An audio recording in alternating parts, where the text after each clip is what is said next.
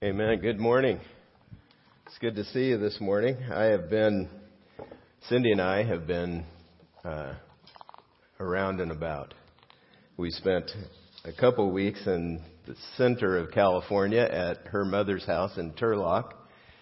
And then while we were there on the weekend, we ran up to Chico, where a friend of mine pastors a church. And they, they actually helped us start the church, Gary Joni Hamilton in uh, Chico. They helped us here. They came when we were very at the very beginning of church life here, and then in '90 they went out and planted a church in Chico. So we ran up there. The Lord just provided a building for them, and so they're working on it. And we've been able to sneak in there every so often and see the uh, changes. It's really fun to watch what God's provided there and how they're they got a fixer upper and they're fixing it up. So it's fun. Um, and then uh, we came back for a few days. I, I was here while Matt Sprankle spoke a couple weeks ago, and then um, we went to Nashville to visit my sister and her husband, and went out to a little grocery store in Leiper's Fork. Doesn't that sound cool? I mean, it's like cool, Le- Leiper's Fork, and uh, that's that's an area where the country stars tend to live. So uh, we were sitting there eating lunch, and the waitress came by. She said, Miranda Lambert just walked out. She had her head covered up, and she was facing the wall and didn't want anybody. Hell, we just missed her. That would have been fun, but oh well. we went on with vacation, had a great time anyway, even though we missed her. uh, anyway, it's good to be back. Today is the second message of a series that we're calling Decades. Because what happens is we tend to live our life roughly in decades that form chapters in the book of our life. Now, it's not exact sometimes that you do certain things in your 20s and then 30s and 40s and 50s and 60s and so on, but we do tend to deal with the same kinds of things uh, as uh, a population in different decades. Uh, we're, we're handling these things. There is a typical flow in our life, and it's incredibly helpful to understand the flow. Really helpful to step back and sort of get a picture of what we can expect with the flow, or, or we tend to fight against it. We tend to fight against it uh, sometimes anyway. But it's very helpful. It's very easy uh, to get frustrated if you don't look at the flow of life and to get fearful over the trouble you're facing.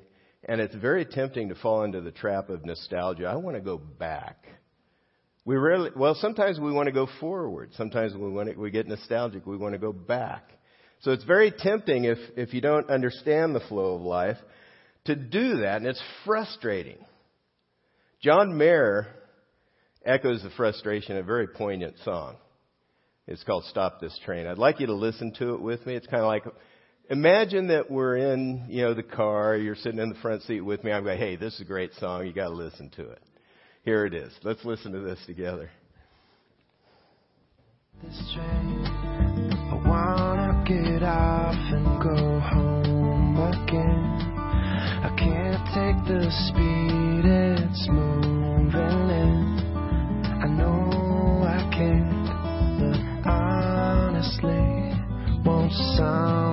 stop this train?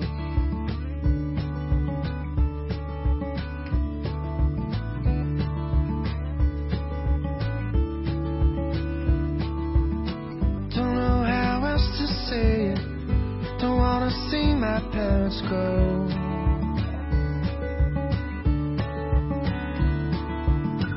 One generation's length away try to laugh out on my own. There it is. That's the sense of the flow of life. Um, Mayer was about 28 when he wrote this song. He co-wrote it with Pino Palladino. He was about 48. So I'm, I'm sure Pino added some uh, perspective to the, the situation for him in his 20s. But I, that song uh, got my attention as I was caring for my parents who were who were aging and were passing away. My my dad died when he was 93, my mom when she was 89, and so that song really resonated with what I was going through uh, during that time. and you can you can sense the frustration as he as he sings, as the life is flowing.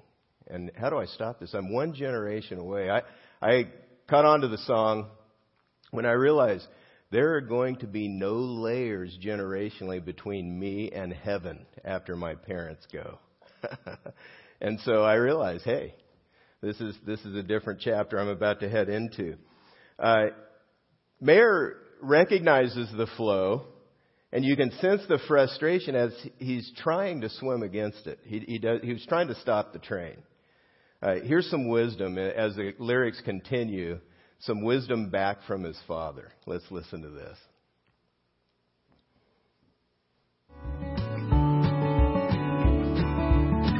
So scared of getting older.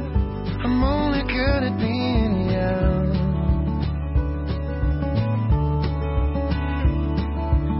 So I play the numbers game to find a way to say that life has just begun. A talk with my old man, said help me understand. He said turn 68, you renegotiate. Don't stop this train. Don't for a minute change the place you're in.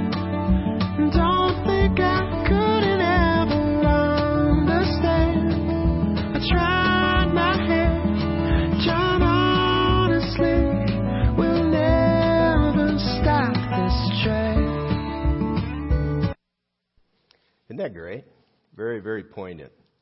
Mayer's dad shares some wisdom. Don't don't don't stop the train. You know, you, you're where you're at. You, you don't need to stop it. We have this tendency to want to try to stop the train.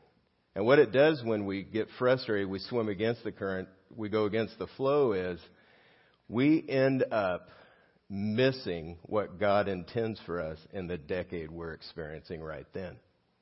Because we're all stirred up. We're, we're dealing with it. Sometimes our reflexes to stop, stop the train and go backward leads us to more and more frustration because it's just not going to happen. But if we know what to expect, and that's the goal of this series, we want to look at life decade by decade, chapter by chapter, chapter because if we know what to expect, we're, we're better able to accept it from the hand of God. This is what I'm, this is what I'm dealing with right now. This is, this is my decade. I need to focus on this and I need to do well. We can avoid the trap of nostalgia then and deal with the current trouble we're facing. In, in my decade, which is a couple weeks from now, we're going to talk about that. In my decade, we tend to talk about um, what, what's going on with our parents because most of us are taking care of them. Uh, aches, pains, procedures. Uh, all kinds of stuff. Uh, the grandkids, extended family, you know, those things sort of dominate our conversations. Um, the 30s decade that we're looking at today is very different than the one I'm in. It, it's composed of long, hard work. And in the midst of the long, hard work, it, it happens in long, long days. And in the midst of that, our challenge, if you're in your 30s, and our challenge anyway in any decade is to focus on what matters most to God. What is it that God wants me to do right here? It's very easy to let slip what doesn't really matter, but God wants us to hold on to what's most important in the midst of this long, hard work, these long, hard days. Hang on to it.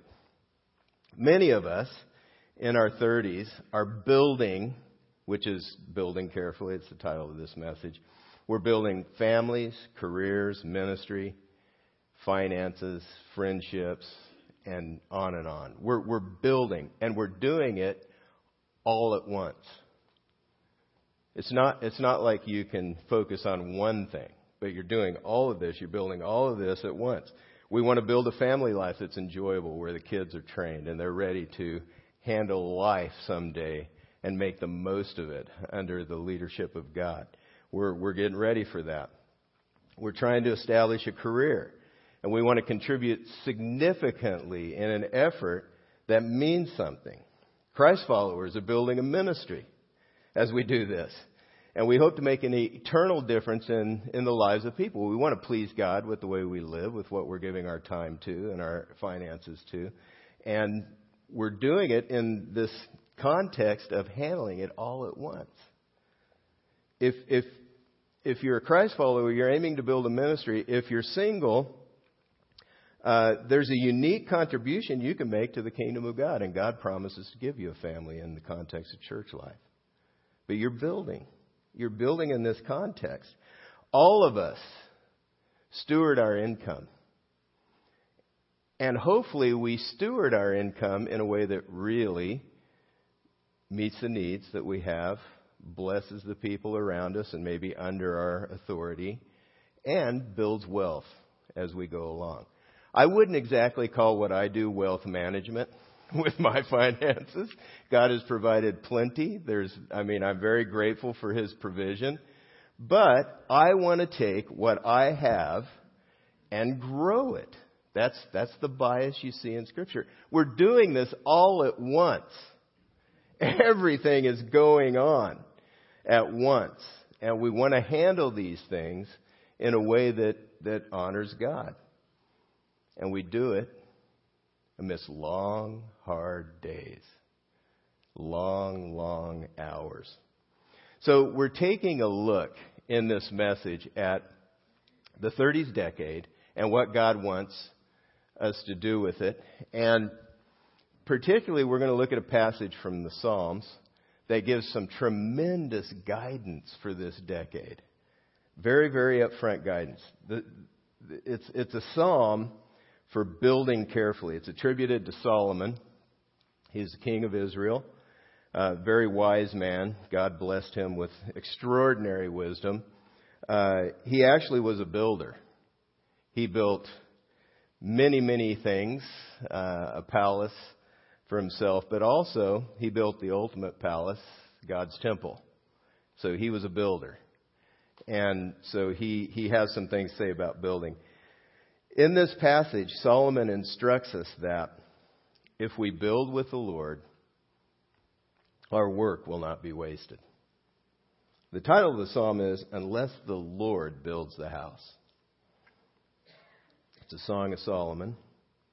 Uh, it'd be great if we could sing it. You don't want me to sing it, but it'd be great if we could. But there is some tremendous help in here. Look, let's listen to it and read along with me. Psalm 127. Unless the Lord builds a house, those who build it labor in vain. Lest the Lord watches over the city, the watchman stays awake in vain. It is in vain that you rise up early and go late to rest, eating the bread of anxious toil, for he gives to his beloved sleep. Behold, children are a heritage from the Lord, the fruit of the womb, a reward like arrows in the hands of a warrior are the children of one's youth. Blessed is the man who fills his quiver with them. He shall not be put to shame when he speaks with his enemies in the gate. In Scripture, it always points to the next generation, those last few verses pointing to the next generation. Our responsibility collectively, as a congregation, as a church community, and as parents in a family, is to uh, pour into and help train up the next generation. It's very important because that's that's those are the ones that are going to move on into the future and make it happen then. There's a major assumption behind this passage of Scripture. Here's the assumption God is our maker. And it's a waste to try to build without Him. That's, that's the assumption. If we try to build without His help, we build in vain. Very, very upfront, very straightforward. We have an idea in our culture of a self made person, self made millionaire. There, that was a phrase we hear sometimes self made millionaire. The idea of a self made person is a total myth. It's, it's a complete myth. God gives life, He holds it together. It's because of Him that we have breath, we can breathe, we have strength. Uh, we have ability, we have an intellect. He, he's the one that blesses with children. They come from him, they're an honor, they're a gift from him. And He alone makes life good. He, he's the one that can make it all come together. He's the only integration point that's going to allow you to build your life in a way that, that you find blessing in it. Let's go back and look at this. The psalm says, Unless the Lord builds the house, those who build it labor in vain. Unless the Lord watches over the city, the watchman stays awake in vain. The passage isn't suggesting that we kick back and expect God to strap on the tool belt and start hammering away at building our lives for us. That's not it. What it's saying is, we're not spectators. We strap on the tool belt. We're building, but as we build, we're asking for God's help. We're building God's way. We're trying to figure out what He says about the various arenas of life, and we're aiming to build in a way that honors Him. At the minimum, it's saying three things at least. One is everything we have is from God breath, strength, ability. It, it goes better if we. So here, here's the thing. This is this is an important part of building with God. It goes much better if you spend your days thanking God for what He's provided. You recognize the assumption behind this passage. My life has been given to me by the living God. And God, I thank you for the life you've given me. I thank you that I can breathe, that I can live, that I have this day in the morning as we start out the day, thanking God for what He's provided. Even the challenges that we face that day. I, I, in the morning, I like to get up in the morning, look at my calendar, and start praying through each event. God, thank you for this. Thank you for that. I, I ask you for that. Thank you for the opportunity to do these things. Thank you for your provision. This sets you and you have to fight to get thankful sometimes. But gratitude is the place to start. Before the day, during the day, throughout the day, as you trust God to help you deal with the day, thank Him after each event. Everything that goes on, God, thank you for the help there. Number two, it's saying He's the superintendent and we're the laborers. We're working. He's superintending our work. He's, he's pulling it together. He's, he's, he's the one that's overseeing it. And he won't bless if we go rogue.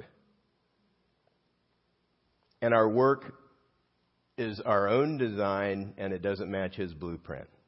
He, he won't bless that. He's the superintendent. He's guiding. Number three, God's the ultimate watchman. All the effort we can muster will not guarantee that we'll be safe. None of it. Protection depends on God. This means we build in a way uh, that honors God and we build in faith, trusting God to protect and guide and superintend what it is we're doing. Verse 2 says, It is in vain that you rise up early and go late to rest, eating the bread of anxious toil for he gives to his beloved sleep.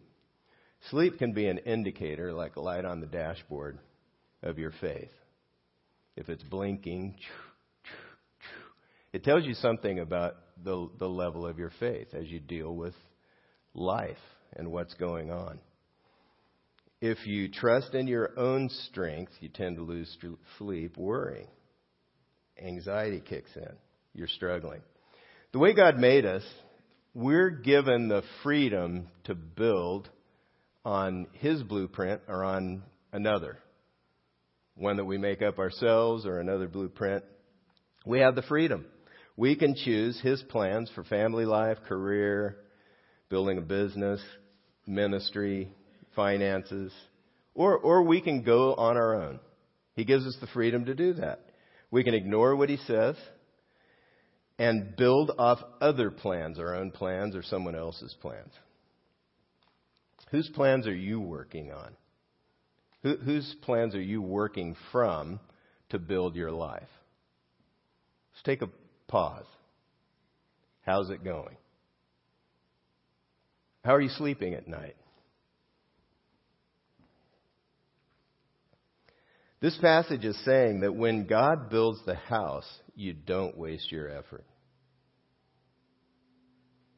If we use our own wisdom, we're in danger, real danger of what's going on. Because a faulty design can cause a co- collapse. Now, we get fooled sometimes because it can go years. The faulty design can hold up for years. We're living off a blueprint that maybe isn't going to, to last and be sturdy over the years. And we're fooled by the grace of God often. And we think, oh, we're doing okay. Things are coming together. And then whoosh. I'd like to show you a, uh, a video clip from a TV show. This passage brings to mind a TV show uh, for me, particularly this, this passage, uh, the, the, verses I just read. Um, I, I, it's the TV show is called In an Instant, and it shows how life can change just like that, boom, in an instant. And I, I like to watch it because I like to watch for the hand of God as He works out in the midst of really shocking and tragic situations. And then the people who are resilient, the choices they make, and who gets credit for having gone through this experience and got out the other side. So I like to watch for that, but I, I'd like to share it with you. It's, it's a clip of the collapse of the I-35W bridge in Minneapolis. Um, it takes people in and out of downtown Minneapolis. Uh, it was sudden and shocking. So here, here's a little clip that gives you a feel for it.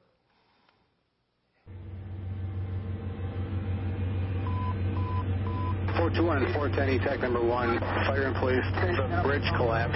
Apparently this bridge went down. We're going to be starting a couple other trucks.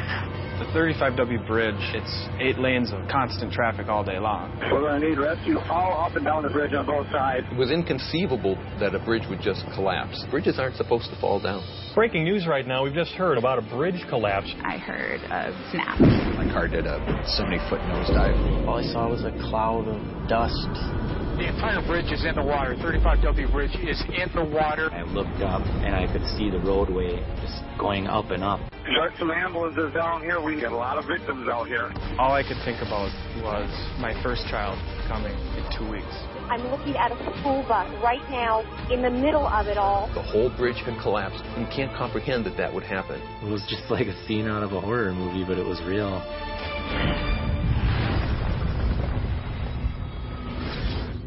There's the uh, there's the collapse. What happens, and then they show stories of people and their response to the collapse and what happened, and um, it's instructive for me.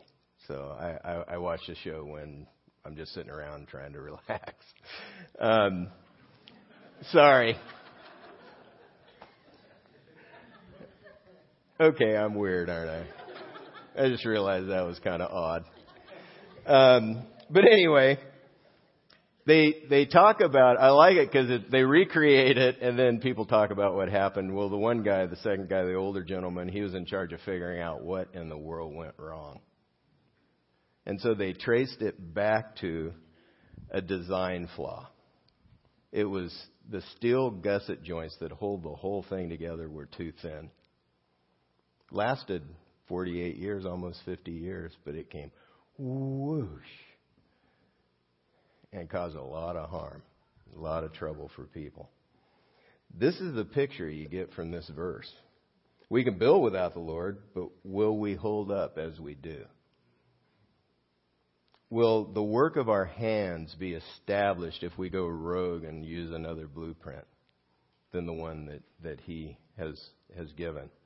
One of the challenges is that we're building in many areas of life all at once all at once. We're not just building a career, but we're building a career along with a family, with a ministry, handling our budget, watch, watching our investments, trying to grow friendships, trying to get a break every once in a while. We're, we're doing this in a context. You can't take a decade to work on family life. Then the next decade, career, the next decade, ministry. All, all this stuff is going on at once. We're trying to juggle, we're trying to handle it. if, if you don't nurture your friendships, your family relationships while you build your career, they can collapse on you. There can be real trouble. Uh, if you focus on growing wealth alone, that's, that's the focus. Life gets empty. And in the end, you just hand it off to somebody else because of the one to one ratio to those who move on to the next life that there is. So there's a real danger as we build uh, in our 30s, particularly. There's a danger of overlooking what matters most while we build. I, I found that I need help on a daily basis to stay focused, to even figure out as I look at the list of things and as I bear up under the pressures, I need help to know what to focus on today. I, can get in the swirl of all the demands and I can lose focus. So where do I get the help? We need more than a blueprint to work from. We need a master builder to guide. And, and that's who God is. I've found that God is faithful to guide when I rely on Him to help me. He gives the guidance. He helps me focus. When I seek to build in a way that pleases Him and I step out daily to do the things that please Him, He gives the help I need. He gives the strength. He gives the ability. He brings things together in a way that, that I just cannot. He, he'll let me build my house on my own. He, he will. But when I work a day in my own effort, the frustration multiplies. It just multiplies. And that's what this verse is talking about. The Lord can show us what's best today to focus on. He, he can. We just have to ask Him. He's waiting for us to ask.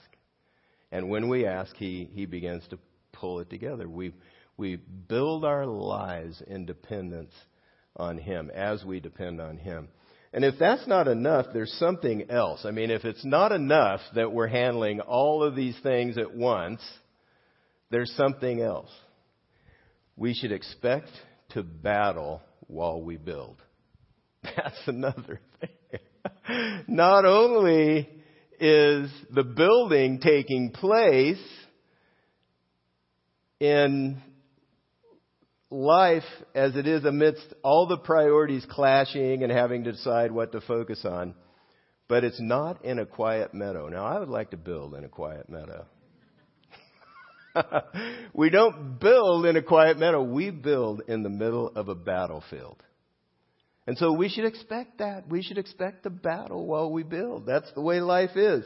Nehemiah, I made up a new name, Nehemiah. I've been on vacation. You'll have to forgive me. Um, Nehemiah, he was a man that God used to help rebuild the city of Jerusalem while Israel was under siege from a conquering nation from Persia. He was cupbearer to the king Artaxerxes, so God put him right in a place where if God would grant it, he could have influence on the king. And you, you can tell in the story that they developed a, a very trusting relationship. But Artaxerxes was the king of Persia. I don't have time to go into the whole story. But you, you really should read it for yourself. If, if you want to take the time, it wouldn't take you very long this week to read it because he shows us how to build with God. The way Nehemiah handles the rebuilding of the wall of Jerusalem, which is what he set out to do, he handles it every step of the way trusting in God. It's a tremendous guide to building God's way. He leaned on the Lord at every turn and relied on Him, depended on Him to do something that was way beyond His own power to do because the walls of a city were the protection for that city. They were under siege. Does it make sense that the conquering nation would allow you to rebuild the wall? No, it doesn't. This was way beyond him. And the surrounding peoples, uh, they didn't want Jerusalem to rebuild their wall. They didn't want them to regain strength and power. And so, as they built, here's a description of it in Nehemiah 4:17. Those who carry burdens were loaded in such a way that each labored on the work with one hand and held his weapon with the other hand. It's a great picture of what we do. Because we, we're building and we can't even use both hands to build. We gotta use one hand. We're building with one hand while we keep our, you know, while we keep the enemy back as we build. This, this is the way life is. So we build while we battle. We face adversity that's a part of life since the fall of man. And our enemy, Satan, presses against us to keep us from building in a way that honors God. And he tempts us to ignore the Lord in the way that we're building and to build on our own effort. This is what, this is what the context is for our building. It's not like we can just calmly look at the blueprint and start pan, pan you know, hammering away. We're building and we're building in the middle of a battle. So we build with the tool in one hand and the weapons God provides in another. And here's the key. Jesus is the only way to victory. He, he is the only way that we can gain victory in this battle, depending on Him. So we depend on the Lord to build. We depend on the Lord to win the victory in the battles. Spiritual battles cannot be won on our own strength. So we have to rely on the victory that Jesus won on the cross for us. Or we're going down in the fight. We're going down in the fight if we rely on ourselves to build and to battle. We, we just can't do it in our own strength. All of the outcomes that we desire in every arena of life are beyond our control. We, we have to depend on God to bring those outcomes. It's the only way. He bears the fruit that we want. A major weapon of the enemy is fear and anxiety. The what ifs can paralyze us. As we build, um, we, we can fall into the what ifs. What if our kids rebel and the family life falls apart? What if I get really sick? What if we lo- lose our job? What if I can't resolve this conflict?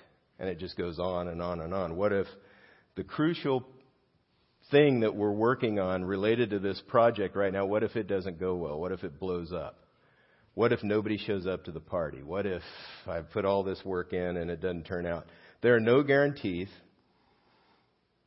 We fight fear with the weapons that God has given the shield of faith. God will not rip me off as I serve Him, as I depend on Him. And uh, the sword of the Spirit, which is the Word of God.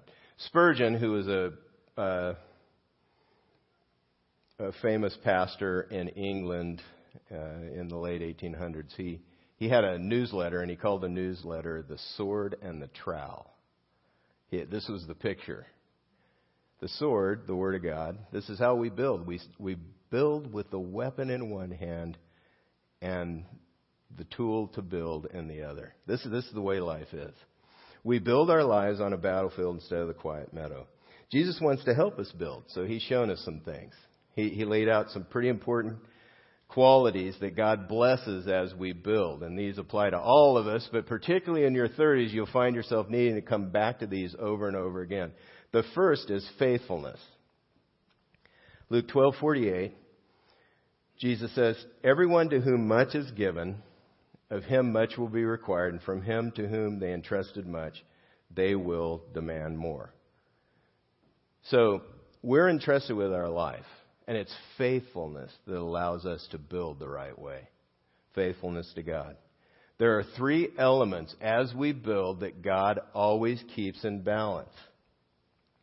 The first one is privilege, to whom much was given. It's a privilege to be alive.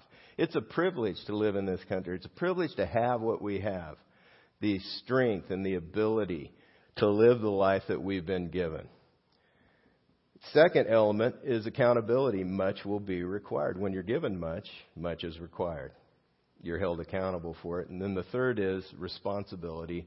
They will demand more. Now, these things stay in balance as you grow in influence and, and um, status in life. As you grow in these things, they stay in balance. The privilege always matches the level of responsibility and accountability gets higher and higher the more you go up the ladder. This is the way it works. We tend to focus on privilege and get frustrated when we don't get more of it without adding responsibility to it. This is the way we're wired. This is something we do.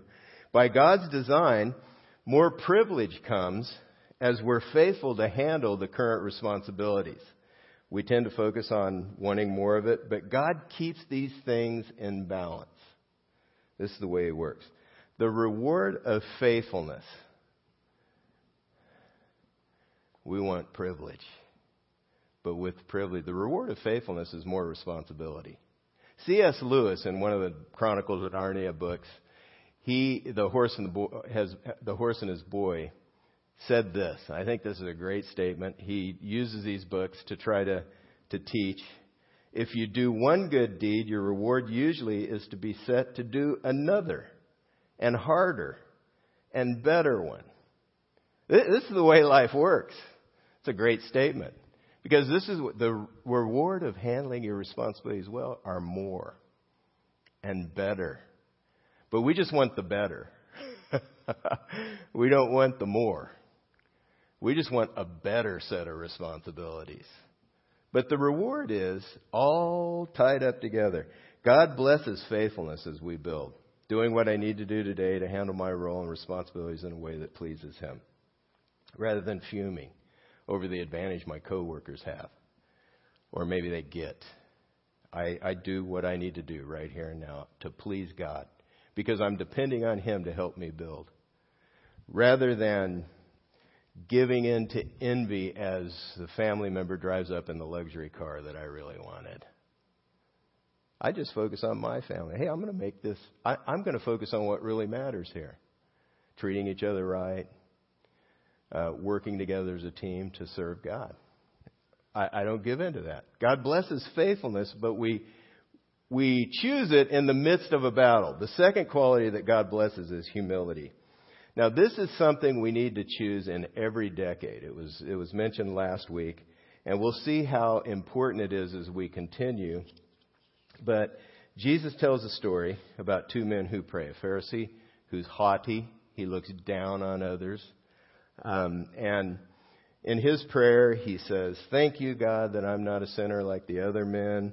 And then he names some common sins, and he starts pointing to people in the crowd, wrong lifestyles, and he points to a tax collector as an example. Then in the story, Jesus says the tax collector prays. And he won't even lift his eyes to heaven, but he says, God, be merciful to me, a sinner. And here's what Jesus says about that. I tell you, this man, the tax collector, went down to his house justified rather than the other. And then he, he tell, gives us a law that's built into life. For everyone who exalts himself will be humbled, but the one who humbles himself will be exalted. The tra- trajectory of a human, of a humble person's life is incline. The trajectory of a proud person's life is decline. A very steep decline. This, this principle is all throughout Scripture. And so as we build, we keep choosing humility. One way to express humility is to thank God for breath, life, strength, the ability to live. Do it every day. Start out doing that, thanking God. Live through the day in gratitude, thanking God for everything that's going on and for the help He's giving to deal with it.